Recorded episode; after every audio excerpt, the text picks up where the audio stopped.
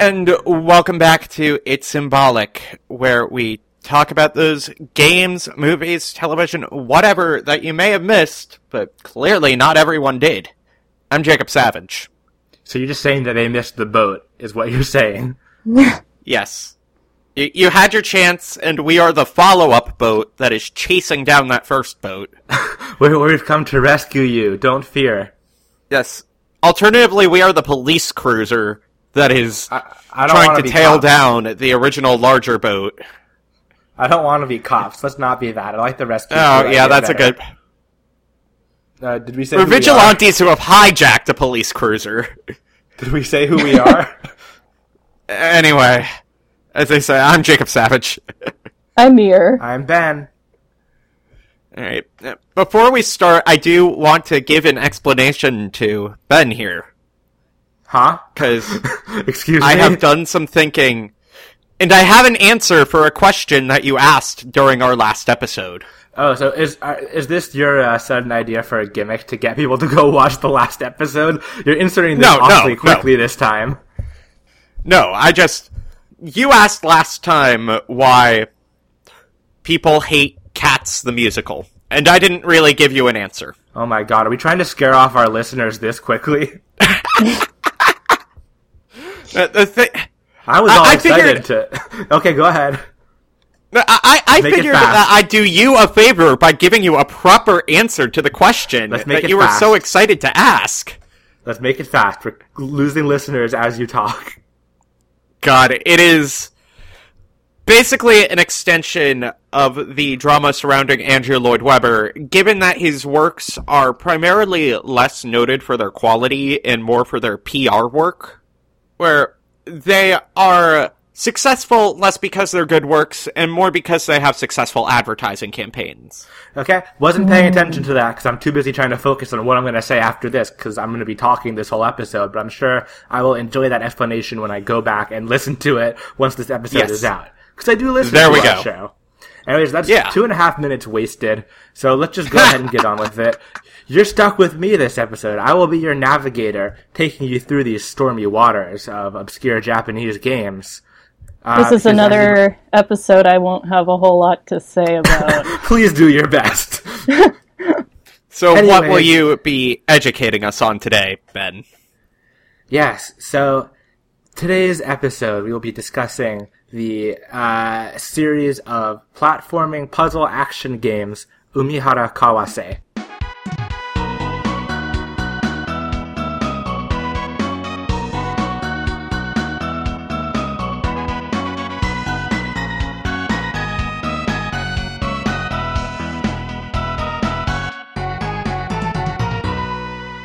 So, our story begins with two primary figures in this series. I'm already making this out to be really boring. Please feel free to interject during my information dumps. It's fun. We like to have fun around here, I promise. Yeah, Anyway, we're the cool teachers. uh, yeah, I'm, I'm sitting in my chair backwards. You can't see it, but Yeah, and you can call us by our first names. well, that's because I just threw my textbook in the trash. name. Anyways, is that a is that a teacher thing or like a youth pastor thing? God, I don't know. I guess we Probably don't really both. Have a lot of experience with youth pastors. To be fair, I called almost all of my college professors by their first names, so oh, look at you. Anyway, so we have two figures: uh, programmer Kiyoshi Sakai and artist Toshinobu Kondo. Uh, both of them grew up du- during uh, Japan's Invader boom period, which was basically like when Space Invader clones were taking over the Japanese game market. Uh, Okay. and it was sort of like the first big uh, push for video games into the mainstream. You'd see them in cafes and all over the place, and it wasn't just this weird nerdy thing anymore. So at that Yeah. point, uh, Sakai, he took basically immediate interest in games following that, and learned to program at the age of 13, entering game development only five years later at age 18. You hear a lot of, uh, there's some stories about like people who get into the industry really young. One of the most famous I can think of is uh, Masahiro Sakurai creating Kirby at age 19. I don't know if this was just I like legitimately did not know that he was that young when he did that. 19, yeah. it's I don't know if this is like a common thing during that era or if it's just like I'll get into this later, but I mean, all of the stress of working on Smash Bros. is probably leading Sakurai to an early grave anyway, so. sure doesn't look like it. Anyways, so yeah, at, at age 18, he got into the industry proper. I believe he was freelance, uh, as far as I can tell, because looking at his list of works, they were all pretty much different companies every time. So I don't know if he was just jumping a lot or what the industry was like at the time. Yeah, that, uh, probably a bit of both, since, especially in the 80s, you see a lot more of these independent companies that would make a few games and then kind of disappear. That's true, and there's definitely a lot Yeah. more of those coming Until, like, the along the indie in boom of a few. Yeah, until the indie boom of a few years ago, you don't get as much of that. Anyways, meanwhile, uh, Kondo also took interest in games uh, around the same age, but he was an artist. He intended to be uh, a manga artist, which is what he initially did, but uh, he ended up finding the lifestyle to be kind of lonely.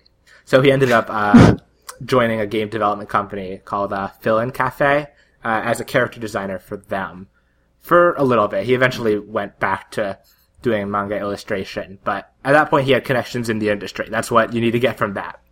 Oh, yeah. So, after helping out with several projects uh, as a programmer, Sakai decided that he wanted to do his first uh, top to bottom project uh, on his own. All he really had in mind, the the, the uh, conception of Umihara Kawase is a bit different than your average game. The gameplay concept didn't come first at all. In fact, it might have been the last thing to come. Uh, he actually had the name and design of the character first. So what happened was he was watching uh, the Travel Channel, uh, some sort of cooking show or something, I guess, and he heard this uh, saying among uh, sushi chefs on it. I don't actually have the Japanese, but what it translates to is uh, "ocean fish's belly, river fish's back is where the fatty meat is." So uh, he thought that that phrase was catchy, pretty much. So he ended up taking the characters for ocean, belly, river, back, which spells Umihara Kawase. Uh, and he decided that would be the character's name. So, going from there, basically we all he had, yeah, there you go. That's, I mean, like, not being native, I don't necessarily know, like, how awkward the name sounds, or if it's, like, an actual normal name. I've Umiha- named characters for dumber reasons, so. Umihara, I know, is a relatively normal name. I don't know about Kawase. I haven't heard it anywhere else, and I figured that's probably a weird one. But that's okay. There's plenty more weird to come, so that will not be the last weird thing you hear today. So, with uh, the naming of this character being based off of uh, fish and sea life, I guess, he decided that uh, marine life would be one of the key themes of the game, uh, along with childhood memories. So he decided to make the protagonist uh, a schoolgirl. That's pretty much all the reasoning I have for that. Yeah. I So- mean, fairly well designed for a Japanese schoolgirl girl character. Yeah, I mean he's not. I cannot like, really find anything creepy about it. Well, not yet. Uh, Um, I mean, like she's anyway, I wearing mean, he's not- shorts and everything. he's he's not a character designer. Uh, so he pretty much just designed the character in sprite form, and there wasn't any art or anything at the time. Uh, that'll come in later. Okay. So then he went ahead and started designing uh, game prototypes for the uh, X68000 PC, which was a f- I don't want to say popular, but as far as games go, is one of the bigger PC models at the time in Japan. okay. It's still like very much a niche thing, but you might be familiar with some stuff for it, perhaps. Anyways, uh, Perhaps. so the very first concept for Umihara Kawase, uh, all he knew was he wanted to make a sort of single screen action game. So it didn't actually end up being single screen. It has scrolling, but it was kept to a relative minimum. It wasn't like a platformer or anything like that where you would be going from left to right. It basically was like Dig Dug pretty much. More specifically, Dig Dug 2, which is top down. I don't know if you've seen that. so we actually, for the first time, got uh, videos of these prototypes just last year in like November, I think. So you can go and look up Oh, videos jeez. of these. Uh, and basically, in this concept, Umihara would be digging trenches through the dirt uh, and connecting them to these water reservoirs to flood those trenches uh, and flood out enemies. Uh, she was also intended to be able to attack with a water pump, but that never actually got implemented before this design uh, got scrapped. I'll, that that sounds completely different from what we actually got. So Yeah, totally. Well, we still have a little bit until we get to what the final game looks like, because after that Oh. came a maze game, interestingly enough. Once again, with uh, water as a pretty major component. Uh, basically, the water would be enclosed by these walls that you could, like, break down, once again, using them to flood out enemies. But you could also uh, jump on enemies in order to stun them and then toss them out of the stage or into the water from there once again, very different than what we you never really got. see maze games anymore, do you? Uh, there's some good like modern Pac-Man versions, like the uh, Championship Mm-hmm. Editions one. But I feel like nowadays, if you try to make a maze game, people will just be like, "Oh, it's Pac-Man," and be like, "I could just buy Pac-Man for like 99 cents on my iPhone or whatever," and then sort of it would Yeah. get dismissed. But uh, I mean, just imagine if any other subgenre just got that treatment. It's like, oh, you made a platformer. I can just play Super Mario Brothers. You can Well, some jump. people are kind of like that, especially if you go back to like God. the early 3D era when it's like that's like old shit. I don't want that. Oh god. I wish that attitude were more pervasive towards like first person shooters. I feel get- like it's getting there. I feel like we have enough of those. It's it's it's getting there. There was definitely a little. But this while one has guns like- and zombies in it. There's definitely a little while when I was like, we we're trying to distance ourselves from like that dude bro shit, and that only lasted. And they didn't really. Yeah. Well, it'll. It's it's a niche that's lasted a long time. Back to when people complained about like tons of Doom clones before they were called first person shooters. I mean, I think I remember reading, I think it was like the Call of Duty people say that Call of Duty players aren't real gamers. I remember that. Because- I remember that. Yes, because they only play Call of Duty. I do remember that. Can- that was Can, that was can, something. can, can we start applying that mentality to Super Smash Brothers Melee players as well? I already do that. Anyways, so this prototype, he felt like the way that you attacked enemies in this case wasn't very interesting. So he just, he wanted to make something more like precision based, I guess, like needing to shoot them, for instance. But he didn't think that like shooting them with like a gun or some sort of like energy attack or something would really be fitting. So, in order to try to keep along with the theme, he decided that uh, Umihara would shoot out a fishing hook. See, starting to get there. yeah. Okay. And finally, uh, he realized, you know, well, why why just use the fishing hook to hit enemies when you can go ahead and attach it to walls and floors and ceilings and all sorts of stuff? Maybe that would be fun. And Just like the- in real life. just like well anyways from there that's where the initial design of the game uh, finally came to be umihara kawase basically I, I sort of took a while to actually get to describing the game itself so you play as uh, the eponymous umihara kawase uh, traversing through stages trying to get to the end of level door uh, and you do this uh, with this fishing hook that she is armed with. That, as mentioned, in addition to using to uh, stun enemies, she can also uh, grab onto platforms with to swing from them and just traverse through the level. Uh, it's also uh, along the way. They didn't mention how exactly this came to be, but based off of what I know about Sakai, it just seems to be like because it would be interesting to develop from a technical standpoint. The uh, hook was made to be elastic, so it would uh, stretch as you use it. It would it would have like bounce to it, and you could use that to sort of flip yourself around stuff and just go all over. the Never when you needed it to. It would do. Sure. Anyways, uh, this happened in like '92. He developed a prototype, and then uh, took it to a friend of his who worked for a game developing company called TNN, who eventually ended up picking up the project. Uh, so with TNN, they ended up developing the full game. It got close to release around 1994, and around that time, uh, Kondo, the illustrator I mentioned at the beginning, uh, because of his connections to the game uh, development industry, was reached out to in order to uh, illustrate the game.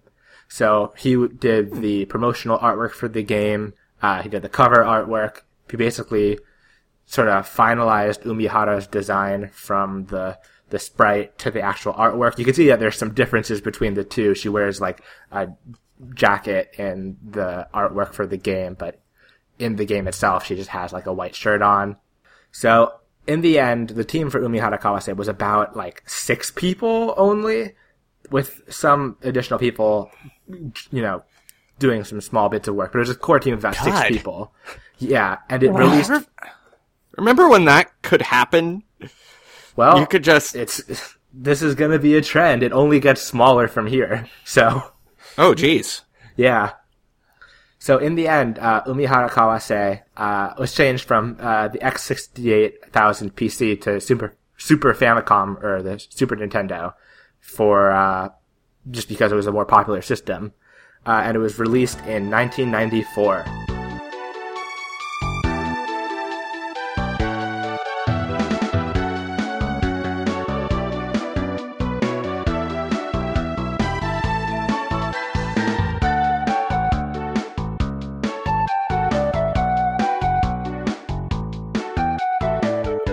So we can take some time to talk some about the game itself. Uh, I talked about the gameplay, but uh, it's sort of arcadey in its structure. Uh, you start at the beginning every time, uh, and you have a certain number of lives that you use to try to complete the game. Yeah. Uh, there's basically branching paths through each of the levels uh, that you would use to try to get to one of several of the game's uh, ending positions, I guess. Uh, Along the way, there's all sorts of uh, enemies in the form of various sea life, for the most part. Sea life with Yes. legs, I should mention. Big, Yeah, like, which beefy. people never seem to get past. Like, I have seen this game show up on, like, oh, were these guys on drugs when they made it? These fish have legs!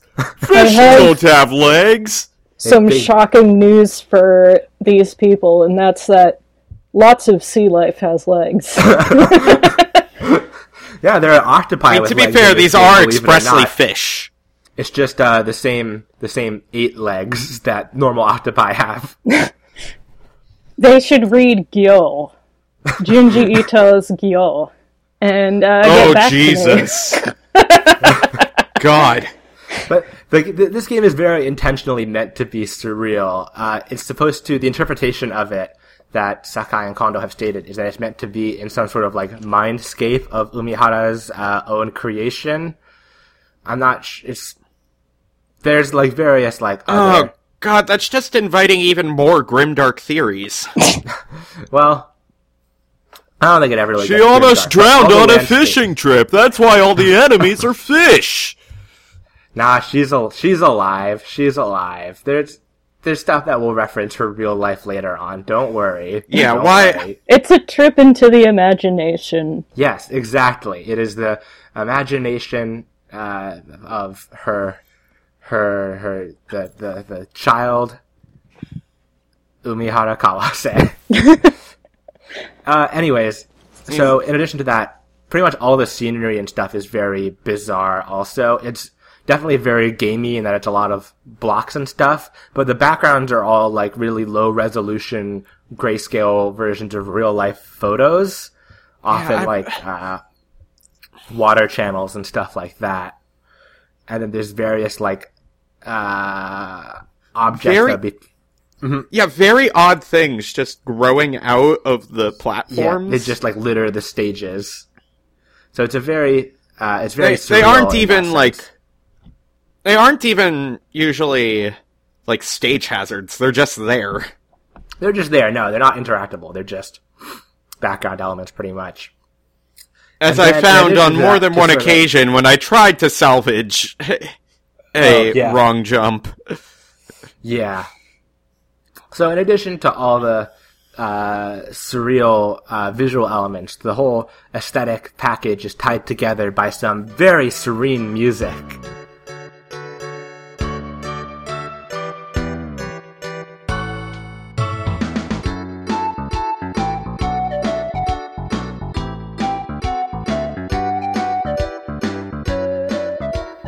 Which is uh, very much at odds with the game's extremely high difficulty. Oh yes. So The physics Uh, are kind of hard to get a handle on. Yeah, And it's, it has than- a very high learning curve, and the stages get very, very difficult later on. Uh, in addition to the fact that you have, Yeah, especially given that enemies tend to spawn kind of randomly. They do, yes. So- there's enemies that start in set locations that do not despawn until they're defeated, but there are also enemies that just spawn randomly throughout the stage, which can often be at very inopportune times. Oh, more than often, usually. Yes, very More often. than once, I like times. grabbed an enemy that was on another platform and tried to reel it in a bit, only to have it drag me down with it. Yes. So the high difficulty is supplemented by the fact that you only have a set amount of lives, so you can supplement it with uh, backpacks that you find throughout the stages, often placed in very precarious positions. It's very cute. Yes.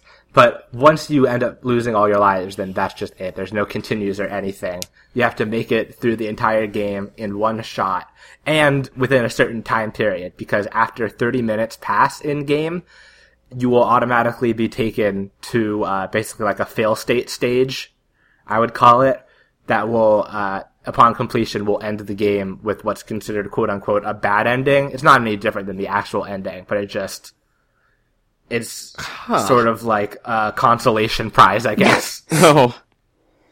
Yeah, I didn't this is- manage to finish the game, but if it's ex- it's exceedingly difficult. oh, it is. And I definitely had fun with it, but it was hard. It's not. It, this this is something that they were very aware of. That Umihara Kawase was not uh, a very approachable game.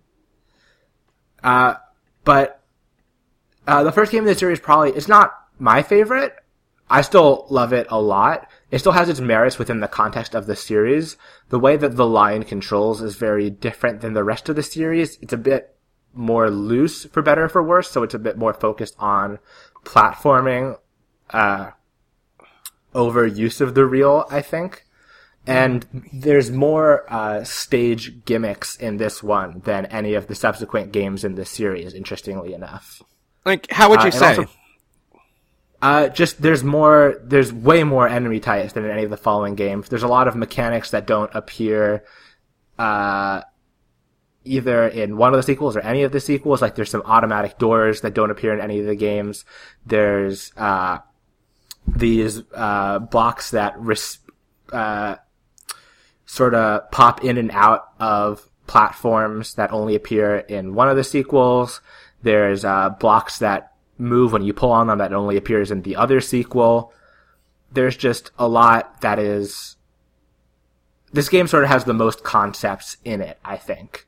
And it's very, it's spread very thin also. A lot of these things only appear in one level. One or two levels. Okay. But, uh, uh, we're not going to spend too long talking about this game because it's just the first one and we still have a lot of ground to cover. Oh, yeah.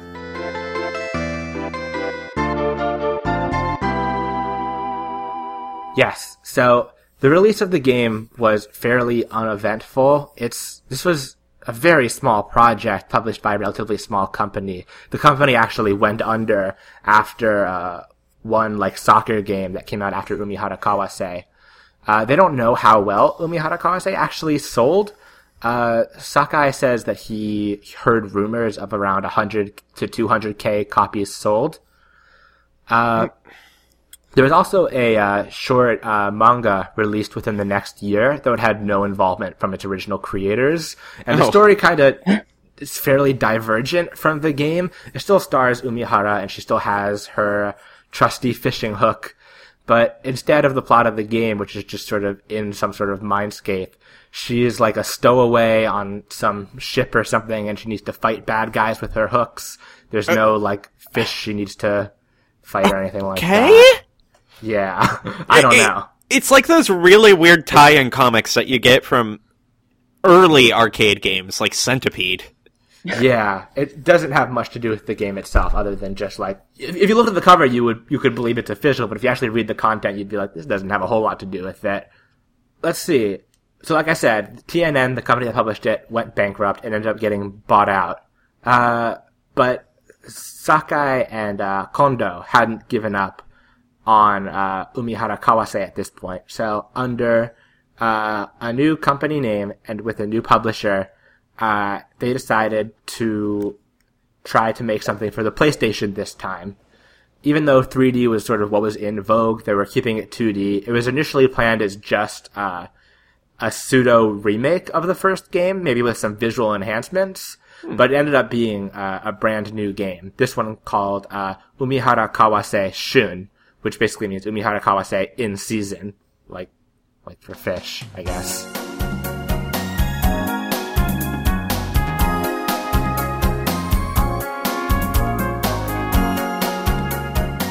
Let's see. Some of the core differences here. Aesthetically, it's gotten a major tune-up. All the platforms and stuff is are in 3D this time because on the PlayStation, you still all the gameplay is in 2D, but all the platforms and stuff are in 3D. Whereas uh, uh, Umihara, the enemies, all that are actually hand drawn. Kondo himself drew them Oh. on paper, had them scanned in, uh, so it's all done via drawing. It was a very arduous process apparently, but they look really nice. I really like the way that the uh, characters look in this game. Uh, once again, it was a very small project with a, about a core team of six individuals again. Uh, and let's see, some of the key differences this time. One, a big one, uh, they added a practice mode. So any level that you've been to in the game, you could go and replay in this practice mode as much as you want. And it would save your best time for it as well. So that made it a lot easier to try to actually get to any of the endings because previously, if you wanted to practice a hard stage, you'd have to go all the way back there and try it again. And that's how we liked it, damn it. it really wasn't. It wasn't. And don't worry, they'll they'll, they'll look back at some of the older games later. I see the gameplay is relatively similar. Uh, it, they slowed it down a bit to make it a bit easier. Uh, the reel physics are actually quite different this time, uh, with the uh, rubber line being a lot springier. So Okay. it basically I mean, as a result, you could do a lot more fancy stuff with the reel. You could sort of launch yourself up higher or uh, pull yourself with the reel to go faster. It like introduced a technique where you could uh, basically latch the reel underneath you and then just sort of like pull yourself back and forth to the left and right to build up speed and then let go to like dash really fast. So it introduced a lot of uh, technical stuff with the reel as a result of this change. Oh yeah, so they took advantage of uh, the PlayStation's additional uh, disk capacity in some ways as well. Like it has, uh, they gave Umihara a voice actress for one thing, which you don't hear in gameplay, but there are two full uh, vocal songs in the game for either getting a game over or for reaching the ending.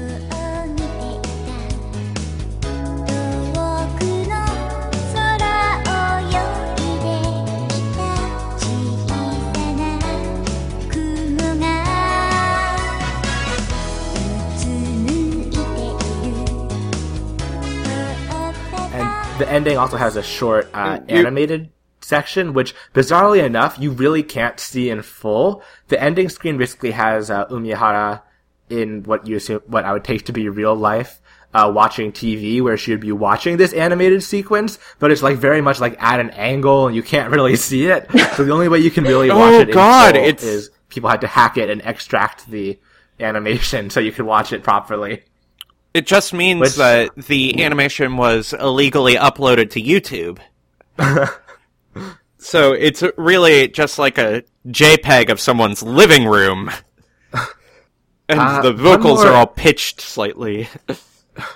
One more interesting thing about uh, Umihara Kawase Shun was that sort of in addition to keeping with this TV theme, the game had commercials inside of the game. So after completing like a certain set of stages, you would get a commercial in which Umihara would sell you on like actual products like tea or uh, fishing equipment or the publishing company itself. Oh, Yeah, it's thematically appropriate, I suppose, but it's still bizarre that you bought a video game and you played it, and then there's an there's a commercial break where you're be, trying to be sold on products by this anime girl. I, I feel like there's a snide comment that you could make about the state of the industry. They, they, it wasn't like for uh, fundraising purposes or anything, as they said it. They just thought it would be interesting.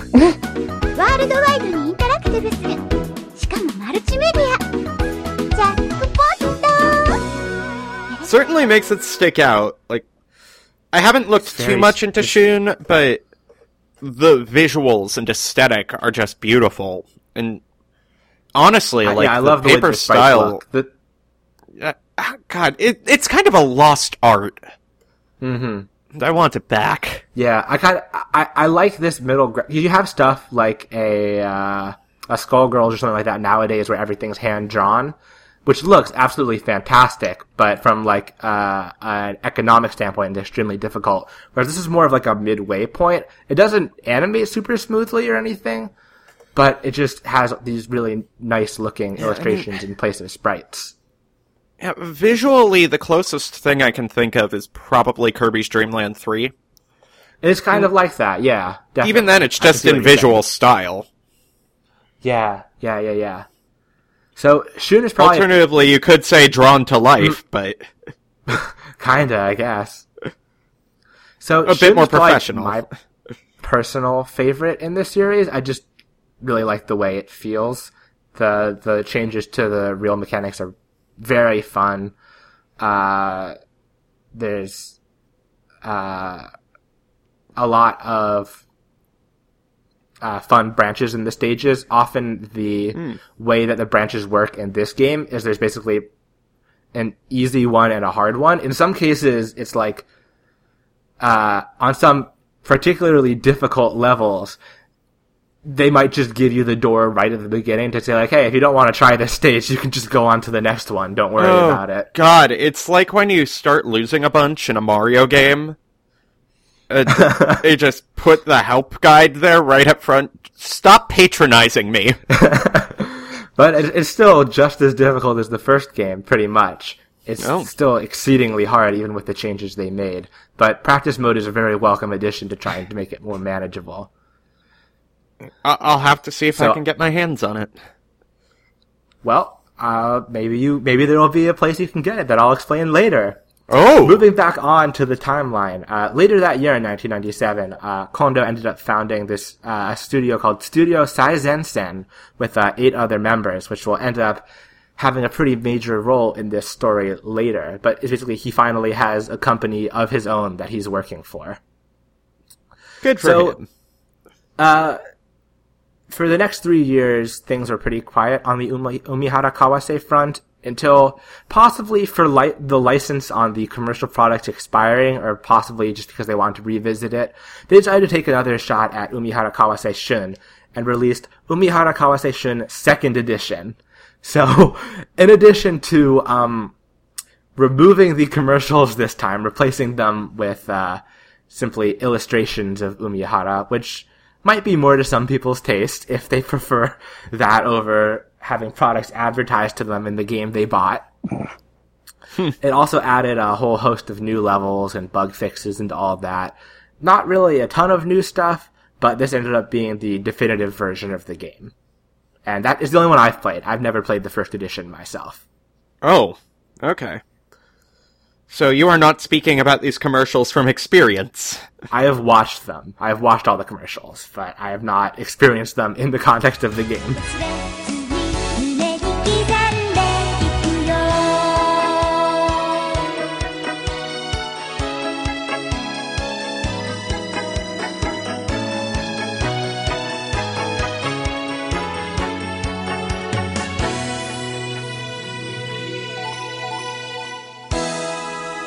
All right, so for here for a while, it gets very quiet for Umihara Kawase. Uh, Kondo is working with Studio Saizen Sen, uh, and Sakai. He actually worked with uh, Sony for a little bit. He worked as a programmer on uh, Ape Escape, which is probably the biggest Oh. thing that he worked on. Okay. And then Yeah, I know Ape Escape. I've I hope of you do. Yeah, it's a funny monkey game where you catch monkeys with a net. And I actually fu- love Ape Escape, so Yeah. Was- I, he I, I'm not saying that in a bad way. I I enjoyed what little I've played of it. So, uh, so when he was working at Sony, he also got the opportunity to work on his own game once again. Uh, this time it was a game called Densen, which basically, it resembles Umihara Kawase in some ways, but is very different in others. You play as a girl who is armed with, like, some sort of, like, clothes hanger or something, which she uses to hang off of, uh, power lines. Oh. Yeah, so Don't the way the try this gameplay at works home. is you, when you're on the ground, you can just run around and jump and stuff. But when you're hanging from power lines, what you can do is you can charge up power to sort of launch yourself along the lines, which you can use to like make jumps and stuff like that. Uh, so he worked on this with Sony before, uh, and before he really had the opportunity to make a lot of progress on it, or even really go beyond the planning stages, Sony went ahead and announced it as uh, a launch title for the PS2. Oh. So they had uh, a demo video of it released, which is actually the only footage of the game that exists uh, before it ended up getting canned because they couldn't meet the project deadlines or something like that. So it never actually ended up getting made. But interestingly, interestingly, here's a fun game for you, Jacob. Uh, I would Yes. ask you too, Mir, but I don't think this is a, a game-related thing. So you can take a stab at it if you want. But if you want to guess which relatively well-known game developer cited Densen, this game with just one like 30 second video existing of it, as the game that had the single most influence on their career. Who do you think said that? God. Here's what he said. If if it. If it's, It's a game by Sony that wasn't released. It's called Densen in Japanese, which means power line. It's where a girl hangs a clothesline hanger on a power line and then she slides on it. That's what the game's about. I was really shocked by the implementation of the normal things we see in our daily lives, just by changing the way we view things. It was amazing how they made it into a game. I mean, let's be honest. If it's something that offbeat, that someone, if it's something unexpected that someone tied to the video game industry said, my first guess is either going to be Kamiya or Kojima. You're sort of on the right track here. Mir, do you know Oh. any names that you could put out? Uh, I know a couple Nintendo guys. um, uh, I'm gonna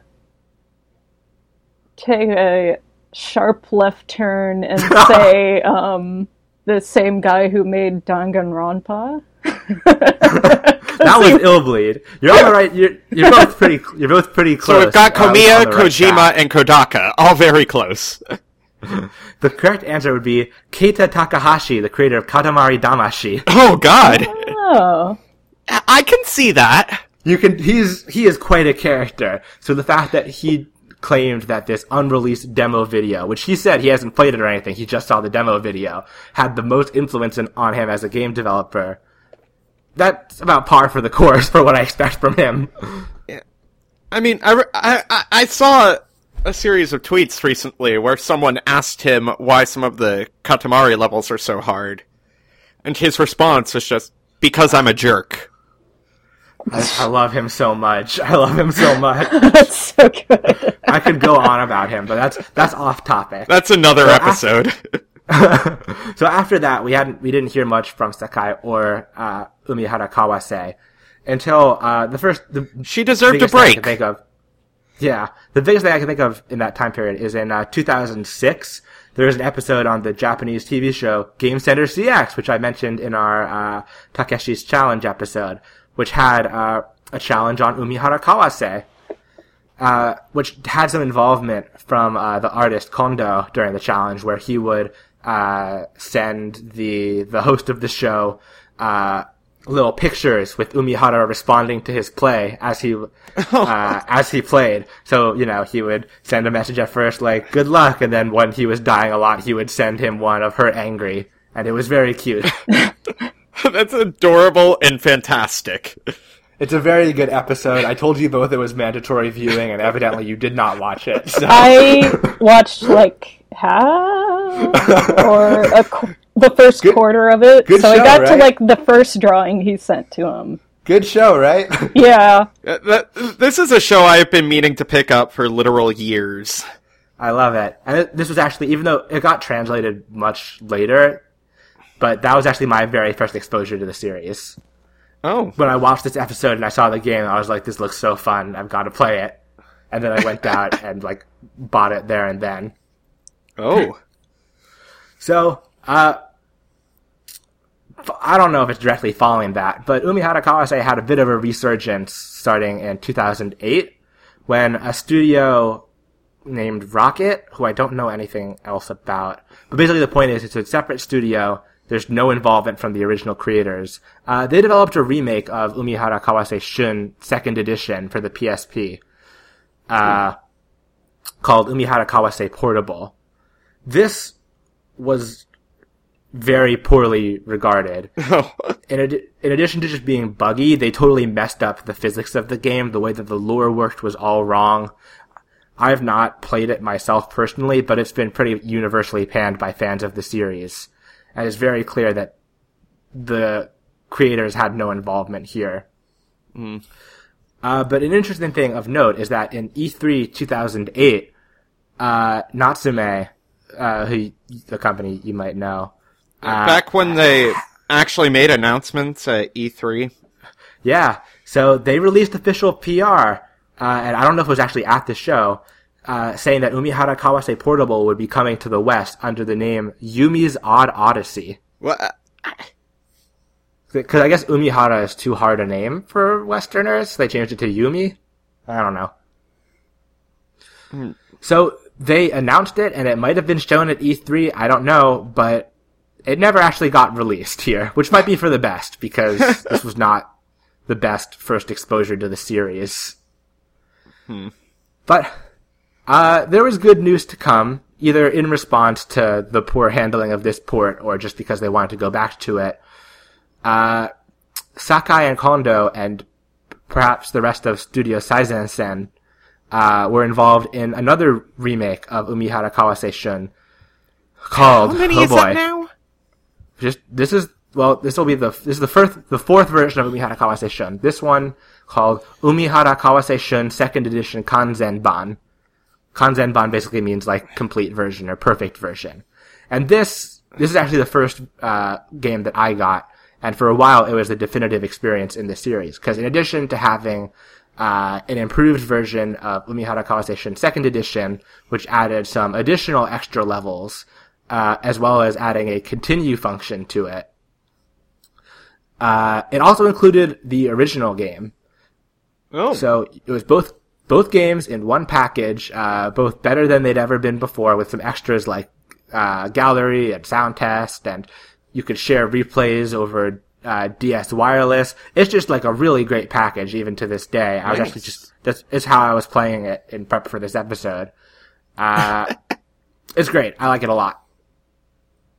And I would hear. It's kind of it's kind of expensive nowadays, and it's a little irrelevant now for reasons that I will explain later but I'm still very fond of it all the same. It has a lot of cool stuff that haven't been in other versions since. Like it has a bottom screen map. Uh, it has all those extras, like the illustrations and stuff like that. It's very cool. I like it a lot. So, once again, Umihara takes a little rest until 2013, when for the first time since 1997, a brand new entry in the series was announced. wow. This and is the third totally after- new game. This after remakes were starting to approach remaking- cave story levels. yeah, exactly. so the first one this is the first one totally developed by uh, Studio Saizen and Kondo's company, and published by a company called Agatsuma Entertainment. called uh, Sayonara Umihara Kawase.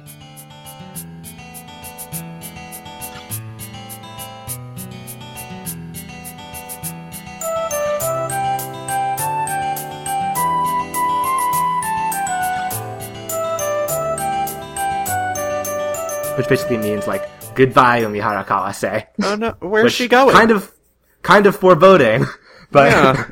she died now. Well, she will die when you play it, like in every other game, because it's still very, very difficult. They made some big changes. They made some big changes to the structure of the game this time. Rather than being arcade styled like the previous ones, everything is from a stage select. So you can just try a stage however many times you want over and over.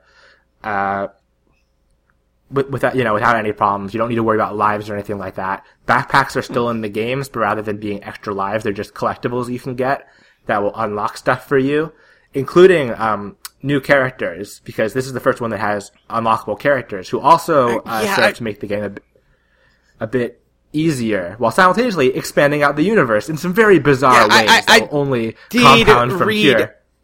Yeah, I did read about these characters, and I am only more confused. So Yes. So the the part of the deal with this game is that Umihara is grown up now. She's in her twenties. She's a wandering sushi chef. Go figure. Uh, so uh, other playable characters include uh, her younger self from the previous games, uh, her childhood friend who's also there, and then a distant relative of hers from the future who is a time traveling cop. and it's like nineteen. Yes. Uh, but what these new characters do bring are some accessibility features. Uh, the, the, the children characters offer checkpoint features, where if you die once, you're able to restart from a checkpoint. Okay. Very welcome for newcomers. Uh, whereas, uh, the future cop, she gives you the ability to slow down time with a button press briefly. She's not just a time cop; she's a time cheater. She's a time wizard. Oh, Boy, a lot of information here. Not quite done Yeah. yet. a, a lot of questions that are raised that don't necessarily get answered. No, but uh, this game ended up being it was conceived as sort of like a last piece of fan service for fans of the series, and you can see that in the final form of the game. Uh, because you can unlock uh, outfits from Umihara's previous games as well, and it will unlock uh, when you use those, it'll play music from the previous games, which is a cute touch. Yeah. So, with the changes to the structure, it also means that they were able to make the stages more devious than ever. Oh dear. They they really are. They're the hardest in the series. The game is probably generally easier just because you can play the stages as many times as you want. But boy, it gets just really, really hard. I don't even want to look up because it, it logs how many times you've died on a level. I don't even want to look at my counts right now. Oh Jesus. I mean, come on, Ben. We all have to make sacrifices. Oh, I can check later. okay. Uh, so as a result of its new structure, I think it's probably the most beginner friendly uh, of the series. I really like it a lot. I mean, I like all of them in the series a lot. This is probably my most played just because it's easier to sort of jump into like this, I think. And let's see. I think that's about it for that game. I don't think there's anything else I need to touch on here.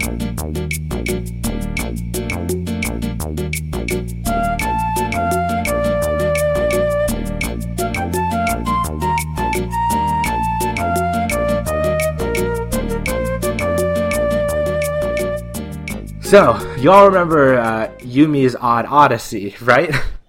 Oh yes. I just mentioned it a little while ago. So, Uh, Natsume actually ended up fulfilling their promise, but rather than it being the PSP game, it's uh, Sayonara Umihara Kawase being released for the 3DS uh, in America, digital only, under the name Yumi's Odd Odyssey. So, this is in 2014. It finally sees its first uh, Western release, uh, six years after its initial attended Western release. Which sometimes it just be like that, I guess. yeah. It happens.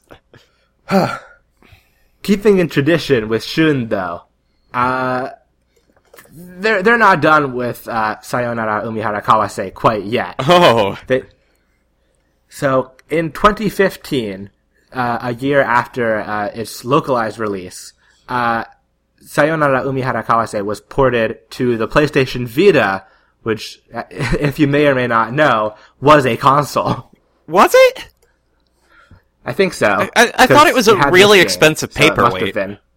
Well, So we'll it look into ported this. as a sort of an expanded version, like a second edition was for Shun, called uh, Sayonara Umihara Kawase Chirari, or uh, Plus if you are in the West. Because this too got a Western release, actually two days earlier in North America compared to Japan. oh, So not only is it seeing regular release here, finally, we're getting it first. Things I mean, that, Uh, that rarely happens looking pretty good even for us today. now. Yeah. So in addition to adding uh, a lot of new levels, which I must mention, even harder than in the base game Oh, dear. Sayonara Umihara Kawase, I had 100%ed the 3DS version. The Vita version has some stuff that I have never successfully completed uh, the intended way. I've done some shortcuts to complete it. And the you call yourself a gamer. After hundreds of attempts, it gets ridiculously challenging. uh, in addition to some quality of life features, and as an added bonus, uh, also it includes the SNES game. Oh, This time uh, with an added practice mode, like in uh, Shun. good. Good. So That- finally, they went back and added a practice mode to the first game.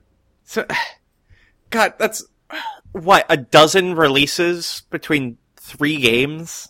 Yes, there are. I own all these games so many times. it is absurd.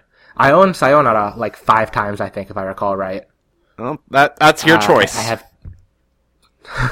I don't regret any of it.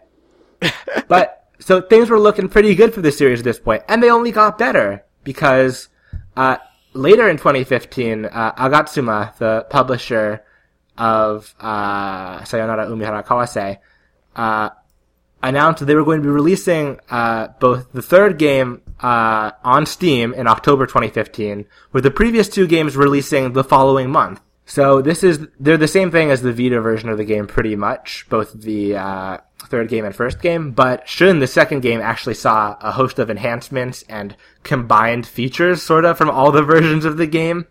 So this is pretty much the definitive version of Shun now as well. So things are great for the series now. They're all readily accessible on Steam uh, for a pretty reasonable price. Right? Everything looks good, right? yeah. What could go What could go wrong? What could go wrong? Well, in December of 2015, uh, which, if you're keeping track, is a month after the series got its full release on Steam, Agatsuma Entertainment went defunct, and all the Umihara Kawase games were removed from Steam and PlayStation Network. oh no. Oh, So they were gone. And I mean, unfortunately, I, I had bought them at that point, so I didn't give a f- no. Uh, it was a real bummer because they were finally accessible. I could finally like recommend these to people without saying like, yeah, just go like uh make like a Japanese PlayStation Network account or whatever. Uh, and then they were just gone like that, just a month afterwards. Even if you could, even if you were able to make a Japanese PlayStation Live account, it wouldn't matter. But fortunately, that didn't last uh, too long. In uh, February 2016, a new publisher, uh, Degica Games, ended up uh, having the ownership rights transferred to them. So they're all back on Steam now, and they're all readily available. Yay. Uh, I very highly recommend looking at them. Uh, that's all the games that have been released so far, but just to add some additional notes. Uh, in 2017, Uh, is this what I think uh, it is? There was this Is this going to be what I think it is? Maybe.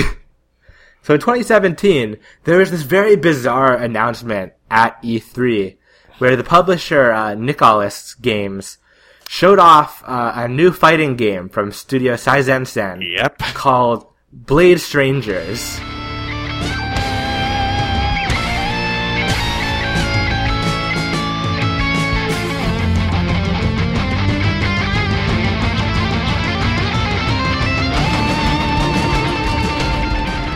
Which is a crossover. It was originally designed as a crossover of uh, IPs from Studio Saizensen. They also published uh, uh, this beat 'em up called Code of Princess, which I'm not super huge on, but this has characters from that in addition to characters from Umihara Kawase. So she was in a fighting game for some reason. Yeah.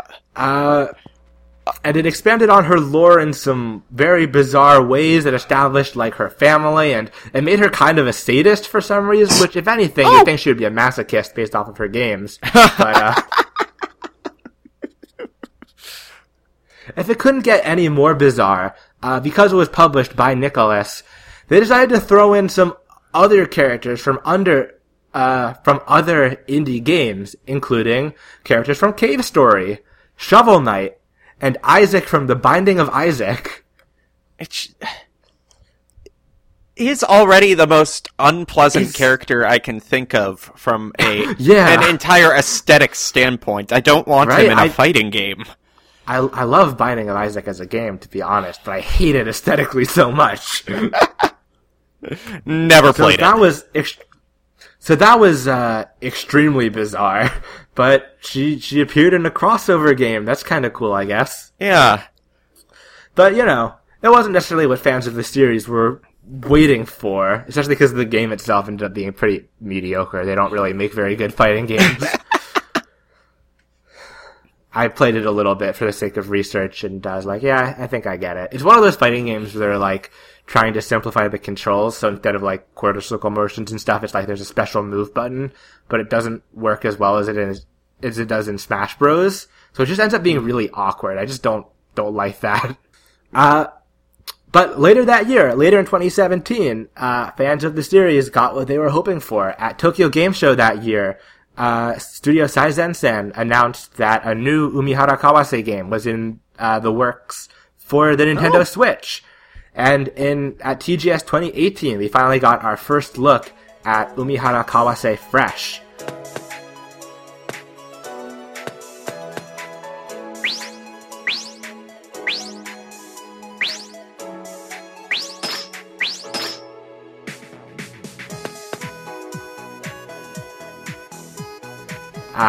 Which is going to be the fourth and newest game in the series, coming out uh, this year, 2019, first half of 2019, Oh, nice. which uh, is going to be published by Success, uh, which is a really long-standing game developer who might best be known for uh, the Cotton series of shooting games, which stars this like little witch named Cotton who shoots stuff and she rides a broom, and they're very cute and fun. I like them. See, that that's kind of the opposite of what I was thinking when you said shooting game. Oh no no no no! Sorry, I call like you know shoot 'em ups or whatever shooting games. I think shoot 'em ups is a dumb term. so uh, this probably has the most radical departure of any game in this series. The aesthetic's totally different. Umihara isn't in what seems to be a dreamscape anymore, but rather the real world. It's not just like floating blocks and stuff, but she's on like you know grassy. It's the Mario Odyssey mountains and like way. And uh, perhaps the biggest shift of all is the game is no longer divided into levels. It's all one big interconnected world. Oh shit. It's like a Metroidvania Yeah. then? So instead of levels, uh, you have to do quests. So you would go from point A to point B, or you would go and like fetch objects and stuff like that. Uh, but in keeping with the spirit of the series, once you do the quests in the main mode, there's a time attack mode where you can do those again for the best time. Uh, this is, in addition, they have all sorts of additional mechanics. There's like, there's cooking, you can pick up ingredients, uh, there's NPCs and story and stuff. Yeah. They're really like fleshing things out now from just like this weird amorphous concept to like something with dialogue and characters and writing and all that. because they they have to undo the damage of No, they're actually saying just further compounding in the direction they've gone. Umihara Kawase is still a roaming sushi chef who's, I think, like working part time, right? Yeah, but she's Uh, not a sadist anymore. Yes, she does not seem to be a sadist anymore. And and that just makes the whole fish thing even weirder because doing a quick search, the NPC designs seem very furry. they are very furry. Yes. One of them actually all looks like it came out of Cave Story. Yeah, no, it does. I think the art style of Fresh is very cute. I really like oh it. yeah, I, I, I'm I'm not really like- complaining. I think it's It's just like, not what I expected. nice. So uh, we don't know that much about the game yet because there there have been a few demos. There was uh, an invite only demo uh, last week actually, Oh, uh, and they showed it at TGS. Uh, one of the things that they've announced is it's going to bring back uh, multiple characters, including uh, cameo characters this time. They announced that uh, Cotton from the series I mentioned before is going to be included as a playable character. Uh, who has her own like special missions and stuff like that. And instead of a fishing line, she sends out a little fairy buddy to grab onto stuff, and it's very Oh, cute. that's cute. And I like Yeah. it. So that's pretty much where we are with the series now. It's I've, I've talked a lot, which is kind of surprising based off of its really like uh, it- uh, humble beginnings. and very simple gameplay. yeah, I mean- oh, very simple, but like extremely complex at the same time. It's I- really hard exactly. to get good at. Like, But they, I, like I said, I only played the first one, and while it is so difficult to get a hang of, I just fell in love with the level design. it's really solid. And if anything, I think the level design just gets better from that point. I really highly recommend the third game uh, as a beginner, or you could wait for when Fresh comes out because they're really trying to make it the most uh, approachable of the series yet. Yeah, I mean- they remove there's there's no one hit kills. There's a health bar instead. Uh, they changed the way that bosses work. Bosses have health bars as well. Uh, uh, you, you, you get healing items and stuff like that. There's, you know, because it's open world, there's not like death pits and stuff. there hasn't been any word on a Western release, has there? 'Cause- Uh, they confirmed that it's going to be coming out here, if I recall. Oh, jeez. Just Don't Okay. have a date or anything yet. okay. Because everything in the series is releasing uh, internationally now. It's, the series is in a very good place. Everything's very readily available. It has uh, an audience in the West, which you know, considering I got into the series and I want to say like 2011 or 2012 when it was just like this real like oddity Yeah, I mean, that I'd only seen on this like Japanese TV show that I had to go and import this expensive God. DS game to play. But looking over Steam, I it it's only playable on Windows, and now I'm upset. Oh yeah, sorry. That's what I get for Well, you having still- a Mac. You can still get it on 3DS. It's still available there. True. But And yeah, maybe it'll come to. Switch too. Who knows? The future is looking very bright for this series. yeah, definitely something I'm gonna need to check out. Yes, I am an extremely big fan of the series, and you know, even coming into it when it already developed a lot from its beginnings, just seeing that it's become something much larger than that now, it's been really, really nice because I'm such a huge fan of these games. Yeah, and they command a, a pretty big uh, following among like really hardcore platforming fans. There's a Yeah. big, not not a big, but like a pretty serious uh, speedrunning community and time attack community. Uh, lots Oh, of yeah. like fan artists and stuff for this series. like from what I've heard, you can beat the first game in like less than ten minutes. oh, absolutely, you can beat just getting to a uh, ending point. You can beat all the games very quickly. But if you want to do completion, then that's like a totally different story. I mean, I And all the managed to get it quickly. That it. that ending stage just happened to be a game over. There you go.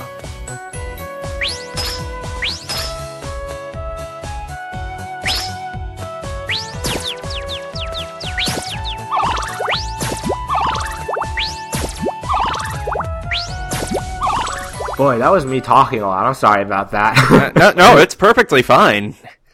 I mean, usually it's me talking a lot, so this was a nice change. I think it's an interesting story. There's uh not a lot out there as far as a lot of Japanese developers go because there's a lot of like bureaucracy so they can't necessarily share a lot of you know stuff about design or prototypes and stuff like that. But because this is such a small group that's developing the game, they've been able to share a lot and we know a lot about it, Yeah, which is kind of a rare story. so little. It's going so far, apparently. I'll, I'll be honest. I never heard of it before you brought it up as a possibility for this podcast. I don't think. Yeah, I'm not surprised. It's still not a big name, but it's at least not totally unknown now. uh, so before I end, I actually meant to do this earlier. I don't know if you'll want to like cut this towards the beginning. Uh, a, a lot of information from this episode comes courtesy of a lot of really great uh, sort of smaller name game news outlets who have done interviews with the creators behind the series. Uh, I don't know if we'll find somewhere that we can link these, but I really highly recommend them. I haven't touched on a lot of what's contained in them. Specifically, uh, articles from US Gamer, Shmuplations, uh, Gaming Moe, and Gosokyo. Uh, once again, they did some really great informative interviews with the creators of this series. The creators of the series are very open to this sort of thing, and I almost wish that I, uh, if I had more notice, I could try to send an email and see what I had gotten, but yeah. Maybe someday. I, I didn't know. Uh, I knew a lot of these facts like in an assorted fashion, but couldn't really put them together into like a single timeline. Like I didn't know like how did these two like you know get uh, end up meeting and you know how did they get involved in the series and stuff like that. So I finally feel like I got all these answers and was able to make it into a single timeline, which I could convey for you here today. Hooray. And who knows, maybe one day you'll get to actually email them and do a follow up. Maybe. Maybe I can cover it again when Fresh comes out. anyway, thank you for listening to It's Symbolic. If you like what we do, Sorry I if you didn't have really make sug- any jokes. Um, maybe I. You want to let me think of a joke now to sort of make up for lost time? Yeah, sure. Go ahead. Go ahead. Um, let me think. My my office has like a joke of the day, and they all suck really hard. So I'm trying to remember one of those that I can share with everyone. Yeah, I mean, I could share like the the subject matter reminds me of my first time fishing. Uh huh. It's like I was like four at the time, like fishing in a lake in Uh-huh. New York or something. I pull it up. It's this small kid's rod, and there's a crab on the line. So I scream and throw the entire thing into the water. That does sound like you. wow, rude. my Well, hopefully that. My father that has not up for let me forget this. I think I thought I'd heard of this game, but it turns out I just recognized the Kawase because of Naomi Kawase, the who is a writer and director. Oh, so There it you go, is a real name. Yeah. Wonderful. yeah, maybe it's There's not that also rare of a name. Hasui Kawase, who was an artist and one of the most prominent uh, print designers of the Shin Hanga movement. Huh. So yes, Kawase, real name. Good to know. Good to know. maybe that's. I mean, maybe that's why it ended up being a schoolgirl in the first place because it's a female name. I don't know. Who knows? Right. Like I said, thank you for listening. If you have a suggestion or something you want to contact us about, we are available on Twitter at It's Symbolic PC or through email at It's Symbolic Podcast at gmail.com. We also have an Instagram at It's Symbolic Podcast. If you want to see a bunch with fish with legs, what were they on? Oh my What, were they on god! drugs or what? And as always, no matter how you're listening, be it iTunes, be it Spotify, be it Podbean, be it whatever, just be sure to leave a rating and review. It helps a lot. It helps us know what you like about it. And it helps spread the word. Anyway, thanks again for listening. I'm Jacob. I'm here. I'm Ben. Join us next time when we cover one of the biggest potential turns in the gun debate issue. What if they just promise really nicely not to shoot anybody? I mean, have you tried it? You can't. You can't. You can't knock until you've tried Yeah, it. I mean, they promised. And we They saw their hands. They, they didn't have their fingers promise. crossed. You can't. That- that's how- promise. That's how America They'll shoot you if you do. No! Appropriately enough. I mean, I guess. I mean, I guess that works. Like, Yeah. If you pro- if you promise that wait, I'm, wait. If you promise that you won't shoot, and then you break. Oh yeah, that would mean you shoot them. Yeah, I. It's an eye for an eye. Oh god, but it just sets off like a never-ending chain. Oh my god, everyone's just shooting guns forever. That's just sort of the world we live in, huh? Oh shit, you're right.